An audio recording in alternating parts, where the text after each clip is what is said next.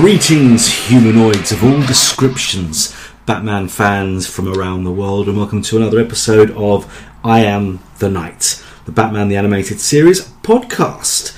With me, as always, is the dynamic, dastardly duelist, Adam Ray.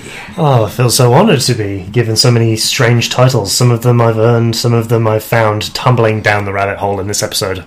And I think that's a good way to describe it, certainly considering the content of who we're up against and the first appearance of the Mad Hatter in this excellent episode. What would you have to say?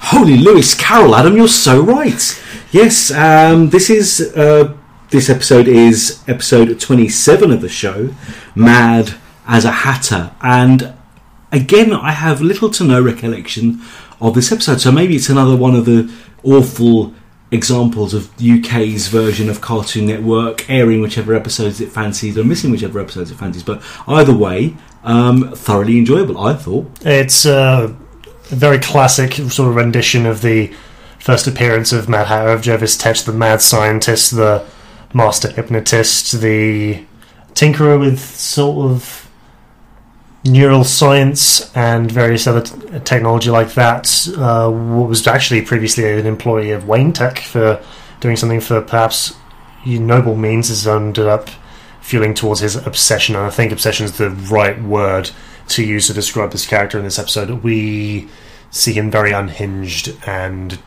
selfish and driven to not nice things, but it's a very clear and defensive sort of view of the character. And also, though, don't you think, obviously, this is due, of course, to the stellar portrayal by screen legend Roddy McDowall, whose voice just, as soon as he opened his mouth, I thought, hang on.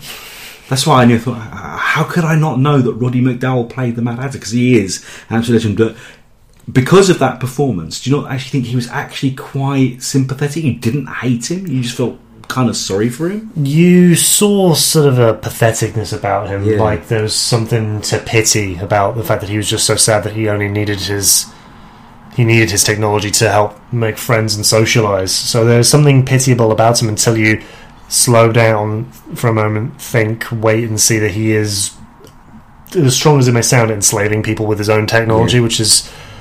Uh, the strongest hypnotism can get, just completely subverting their own willpower and just letting themselves be controlled um, it's something to actually be feared and something to really take quite seriously and quite darkly. So it's good that they got an actor of that sort of gravitas behind it, even though he's much more of this snilling sort of thinker types. We get the sort of sinister side that uh, comic book technology can do. It's it's wonderful to see because they've taken everything we know of the Hatter from the comics, but this again I do believe is one of the earlier portrayals of him going on full on Lewis Carroll. I mean, right from when the episode opens with the title card, that is a John Tenniel illustration. If it's not, it's a damn good copy of a John Tenniel illustration, and that for me straight away set the tone for the, the whole episode from beginning to end, didn't it? And we see that exact same piece of art again on the big framed poster in his laboratory, and we see that in the storybook that Alfred pulls from the library to help put together this man's identity.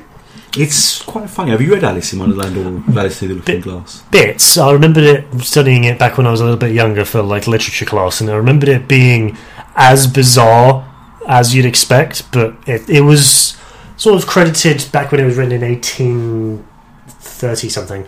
That it was one of the first pieces of surrealist literature, and you can really tell because it doesn't really follow much of a coherent plot. It's very good at making up strange words that have sort of fallen into like Yes, popular dialogue, absolutely. and the characters are just so iconic. But whether or not that's down to Tim Burton or Disney is, remains to be seen. But it's still as bizarre as you'd expect from what you can expect. It's quite funny because I remember as a child, much the same way that Alfred says, and in much way obviously Jervis Tetch has. I remember as a child absolutely loving those books, reading them to death to the point where I had to get second copies. But then rereading them as an adult, I read them and I thought, what the actual hell am I reading? And it's it's it's a very very funny thing because, like you said, they are totally surreal. There is no cohesive plot. It's just this girl being thrown in front of weird situation after weird situation. And again, it's so funny because that's what happens to the Alice in this episode, she got a boyfriend, doesn't she? And Yeah. Tetch and everything else. It's her being sort of led through and around the events rather than the events actually informing her character or us seeing some sort of wider threat. Sure, we get some looming presences of the Queen of Hearts and the Red Queen and then Jabberwock and all of that good stuff, but we never really get any clear sort of narrative. It's all very much these things are happening, and it's also because of the way it's written. The actual sentence structure, I just remembered this because I studied it at a higher level after this. The actual sentence structure is written so methodically that Yeah. it does feel like you're a little bit in a trance. Yeah, It's written Totally. so that you're totally. In that surreal And the frame. way it drops in and out of standard prose to rhyme and mm-hmm. song and lyric and, and poetry, where every character is is so different. And with all the characters, I mean, that's the one beautiful thing I do take from the books is all the different characters have different speech patterns. And that must have been a nightmare to write. So I mm. do have a lot of respect for it, even though it's just completely the weirdest stuff I've ever read. But the fact that some literature is just so timeless that it can inform fictional tributes years, decades, a whole century after the fact is is brilliant to me. especially considering that it was experimental and controversial then. It's amazing to see that it's still still provoking those sorts of reactions, but people are sort of know how to handle it more because we've had a lot of very sparse and different literature come out since then. Because we've seen all sorts of actual surrealist stuff actually be able to be grounded in itself and it's aware itself. Because, like I um, literature degree. Sorry, um, it makes the closest thing I ever read, start to finish, of great surrealist literature was Fear and Loathing in Las Vegas. Oh, brilliant book. Brilliant book because it opens up with them saying, "Here are all of the Yeah. things we've taken. Take none of what we've said for for literal because we are smashed, but." We can afford that. We can be allowed that because the characters are letting us know that they are an unreliable narrator we don't really need to be able to follow anything. We can just follow all of the weird explosions and the giant headed people and all of the other things they see on their uh, drug induced trip across Vegas. We don't get any of that here. They take all of the strangeness very seriously in Lewis Carroll's novels, so we have to sort of believe all of it, even though we can't. And the way it's written makes us feel like our brains sort of being put through a blender. Weird, weird, weird literature. Weird literature. Yeah, well, that's more or less exactly uh, Jervis Tetch's MO. He literally puts people's brains Brain- through a blender and, and bends them to his will, which is very, very clever because this is a totally linear story, a standard piece of fiction of a character doing wrong, even though to, to his mind he's just doing it out of love, and the way that Batman deals with that. And again, a fascinating villain because he's not two dimensional. He has got depth and, and talent and intelligence. He's an incredibly bright man. I mean, imagine that technology put to good use, but how long would it be before it's perverted by someone who's worse than Tetch? I filled the applications for something of what Tetch would have done would have been the immediate response. Of course, it being in Bruce Wayne's company would mean that he would have some sort of control over that. He would ensure that it's going to the right causes because something like that could free up neural pathways in someone's brain to be able to get them out of comas, to get them over paralysis. It could be revolutionary technology, but the mind control aspect is so much more seductive and so much more dangerous that you can't really trust technology like that. Which is why it's amazing that all the negative aspects you get of the mind control, all Jonas Tetch really did was to inform his cosplay. Yes, exactly that. Absolutely. Um, have to talk about also the superb supporting characters. I mean, Billy just serves as a plot device to break up with and make up with poor old Alice, played by Kimmy Robertson, who uh, viewers, listeners may recognise as Lucy from the famous Twin Peaks show. But also, I don't know if you noticed, because I did recognise her voice. Um, Marsha, Bruce's assistant, the, the leader of the tech company where Jervis works, was a two-time award-winning um, actress. Oh God, I didn't write her Yes, I did. Loretta Swit. I knew I wrote her name there. Who played Hot Lips Houlihan in the world famous Smash TV show. Wonderful actress, and I, I knew I recognised the voice. But of course, Roddy McDowall himself. What did you think? I mean, not knowing, but this is probably this is your first exposure to him. I've heard the name thrown around, but I can't say I know much of what he's done. He breathes a lot of realism into this character, Mhm. especially one of the more fanciful ones you can sort of expect from Batman, because it's Yeah, because over the years the means in which the Mad Hatter has done his mind control has sort of flim flammed between hats and the pocket watch and spirals and kaleidoscopes. It's been all sorts of stuff. I like that he's made an effort to make him seem vulnerable, to make him seem socially awkward, to make him seem just obsessed with the story so much that he would use it for ill means, and him sort of befriending the rats was the only friends he ever really had. So he's been able to put a lot of sympathy into a really nefarious character because when you compare him to the other real on-screen portrayals, we get the very dark, very determined version that we've seen in the Gotham TV show. yeah.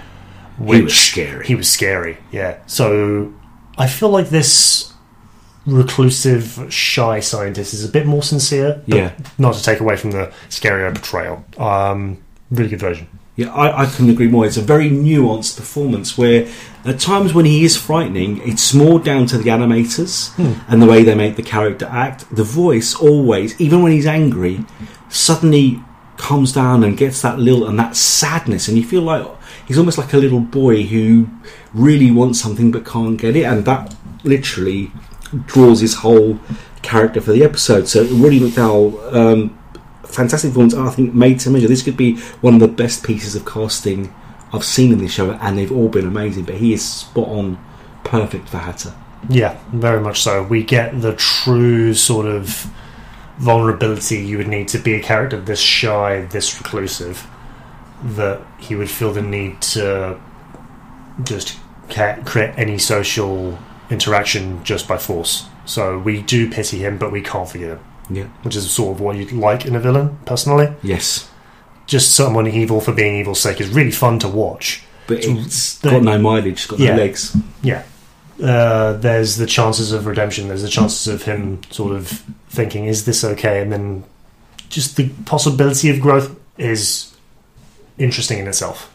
Couldn't agree more. And as a new uh, comer to Roddy McDowall and his work, obviously this is something that, that it, it goes. I mean, most famously, most people my era would definitely know him for playing two completely different characters in the original series of the Planet of the Apes movies, where he played um, both Cornelius and Caesar. And then he played Galen, a third character in the Planet of the Apes TV show of the 70s and 80s. But his credits go back to Lassie movies uh, and Disney classics That Darn Cat, Bedknobs and Broomsticks, uh, The Thrill of the Poseidon Adventure, and for me, uh, the one I remember most clearly is Disney's attempt at doing a Star Wars movie, The Black Hole, where he played the uh, android that. I can't remember the android's name, but he played that character too. But for more modern audiences, he played Peter Vincent in the two Fright Night movies, which is a role that David Tennant took over when they remade the film in later years. Yes. But you would remember him from Bug's Life as the butler type character who serves the Queen. Oh wow. Oh okay. That's really too. I mean, like I said, what a catalogue of work. Yeah. And yeah, honestly, this show has a really, really good habit of bringing out some unexpectedly seasoned actors. So, in this regard, yes, he's very welcome. He's done all sorts and has, has the layers and the experience to be able to put the sinister vulnerability that you'd need for this character. yes. And someone who, unlike, unlike most villains, isn't driven by sort of greed or revenge or hatred. He's driven by obsession Mhm. and that's something that a lot of viewers can relate to. We've all wanted something. We've all Yeah. saw something that may have been something we would, would have desired, something we can't have, something that's just a little bit out of reach. What if we had access to something that was beyond us? Just giving into that sort of temptation that leads to obsession is very scary, but something a lot of people I think can relate to. almost everybody. I mean, I do believe that everyone at some point or other in life has an unrequited love, someone that you have been crazy about who didn't feel the same way about you. And obviously most people deal with that in a normal way by moving on and finding someone of, of equal emotional reciprocation. But poor old Jervis, being as awkward and unconfident as he is, had to resort to using his technology. But alas, what are you going to do? But um, seeing Mad Hatter as both vulnerable and misusing his technology, isn't it still great that Bruce doesn't come down on him like a ton of bricks? When we see Batman versus as Bruce Wayne in that lab, and he is a genial, brilliant boss who says, "Listen, this guy's really clever. He just needs more time. Let's give it to him." Whereas Marsha is A the real taskmaster. rare. It's because I think Bruce Wayne in general is that very easygoing manager. Yeah, I feel that he has tens of thousands of people working in his company across all matters of applied sciences and economics and whatever else vague things that Wayne Tech needs to do for the plot. I think that he's very understanding because they are all doing good stuff and he can expect them to do it whilst not putting any necessary pressure on it because I think his great uh, contemporary of a company that's as big but doing similar stuff would probably be Lex Luthor. yes, And absolutely. Lex Luthor is not exactly a nice the man. antithesis of Bruce Wayne. So I think Bruce Wayne would sort of work in a way to not be that, and also I don't think his heart's in it because this is just his day job. This is just what he does. this is not who he is. Absolutely. And I think we were talking a couple of weeks back with the last Scarecrow episode, The Fear of Victory, of how sometimes synchronicity is the weirdest thing in the world. And I've had it again with this episode because I, you know, I've been rereading a ton of my old comics during this whole lockdown period. And I've literally read everything from Hush onwards. And I've gone through uh, Under the Hood and 52 and all of that. And along that run of Detective comic stories is a story called The Wonderland Gang, which is literally everything we see the lion, the unicorn, uh, the walrus, and the carpenter. And it's just really weird because I read that comic last night, and lo and behold, today, there they all are on screen in this episode of Batman the Animated Series. Which came first, that story or this episode? Oh, this episode by decades. So it's really good then that the actual designers and the character illustrators of this show were able to recognize really non-obvious Alice in Wonderland characters as cronies, as mind-controlled Flunkies, yeah. We would so very readily expect uh, the White Rabbit and the Queen Exactly. and the Cheshire Cat. We would not expect the Walrus and the Carpenter. We would not expect the lizard that Billy was dressed up as. So it's wonderful respect that the creators would know what the characters would know and would be able to put the things that they would know onto the screen for us to see. It's a wonderful bit of realism you wouldn't expect out of a comic book show. Yeah. And not only that, the way they've done it in a form that's so true to John Tenniel's original um, designs and artistry, because obviously one of the things I remember more than the actual lines and, and writing of Lewis Carroll's Alice stories is the imagery. Those illustrations are timeless, classic, both nightmarish and dreamlike in, in their power. And the writers and directors of this episode, um, and I obviously I do have to credit them, Paul Dini, of course, Batman the Animated Series legend, and Frank Paur, who's becoming one of my favourite animated directors, have managed to translate those images onto an episode of Batman beautifully. They really, really have. They've put them in such a way so that they're so upfront and clear that it's so strange and unexpected that we would expect the unexpected from something about a Lewis Carroll story. So their unusualness is made usual, which is exactly what you would want in an episode like this. It just fits so well. Yeah, they've taken the weird and made it every day, and that's a tough thing to do, but but brilliantly rewarding when done properly. Um, we have to, of course, mention that Batman does have a strong role to play. He's every bit the action hero and the Crusader, but it's lovely again seeing Alfred being his Alfredish best Hmm. in this episode, and the, the the line is just vintage. Do you want to take it from here? I Uh, can we expect another uh, early night for you? Will Gotham allow it? Or words to that effect? Yeah, Uh, would I be so lucky? yeah, It's just, it just feels so real. It's so sincere.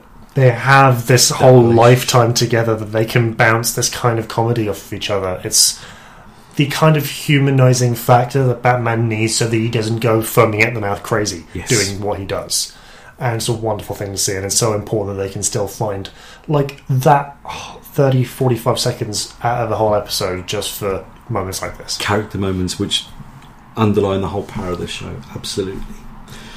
So, on that note, as always, your overall takeaway moments, scenes, sights, sounds that you are taking from this episode, either good or bad, things that leapt out for you. I particularly appreciated that there was a consistent sort of light color scheme across the whole episode. Yes. Now that I think about it, because it made it feel as though we couldn't tell whether it was day or night during this whole episode, which made the whole thing seem even more disorientating for mm-hmm. just like Alice, who didn't really have a sense of time in Wonderland. We get that sort of feeling here that we just don't know which way is up and down, which adds to the clear confusion. The whole episode was clear. There was a plot. We could follow it. Villains rising up, doing something nefarious. Batman stops them, but there's still that extra sort of dreamlike nature that really fits back to the original source material that this 50s, 60s villain hmm. was dri- was Yes. derived from. So they were able to handle a lot of different sides of literary history very well, just by how the episode looked and how well it flowed, which was very nice for me to say. Yeah, it does- has some lovely muted colours, some lovely pastels, very warm. But like I said, that because they were so almost middle of the road, there were no extremes of darkness and light like we've seen in so many Batman the Animated Series episodes. That it did add to the whole Lewis Carrollishness of, of the whole episode. Absolutely well spotted. A really, really good touch. Uh, for me, I'm I have to go back to the uh, Batman and Alfred scene because a picture Batman in the Batmobile. It's been a quiet night. Nothing's happening. Poor old Alfred's daring to hope that Bruce will come home to a nice hot cooked meal for once in his life. But then, no, of course not. The uh, emergency alarm goes off, and it's beautiful because it's not just uh, Kevin Conroy's portrayal and the way he delivers the line, or um, Zimbalist's line itself, but also the way the animators have made Batman smile in a non-creepy and terrifying way, where you can feel that affection for Alfred. Because yes, Batman has to go off and save the day again. So Alfred says, "In that case, sir, I'll prepare the usual breakfast, of toast, coffee, and, and bandages."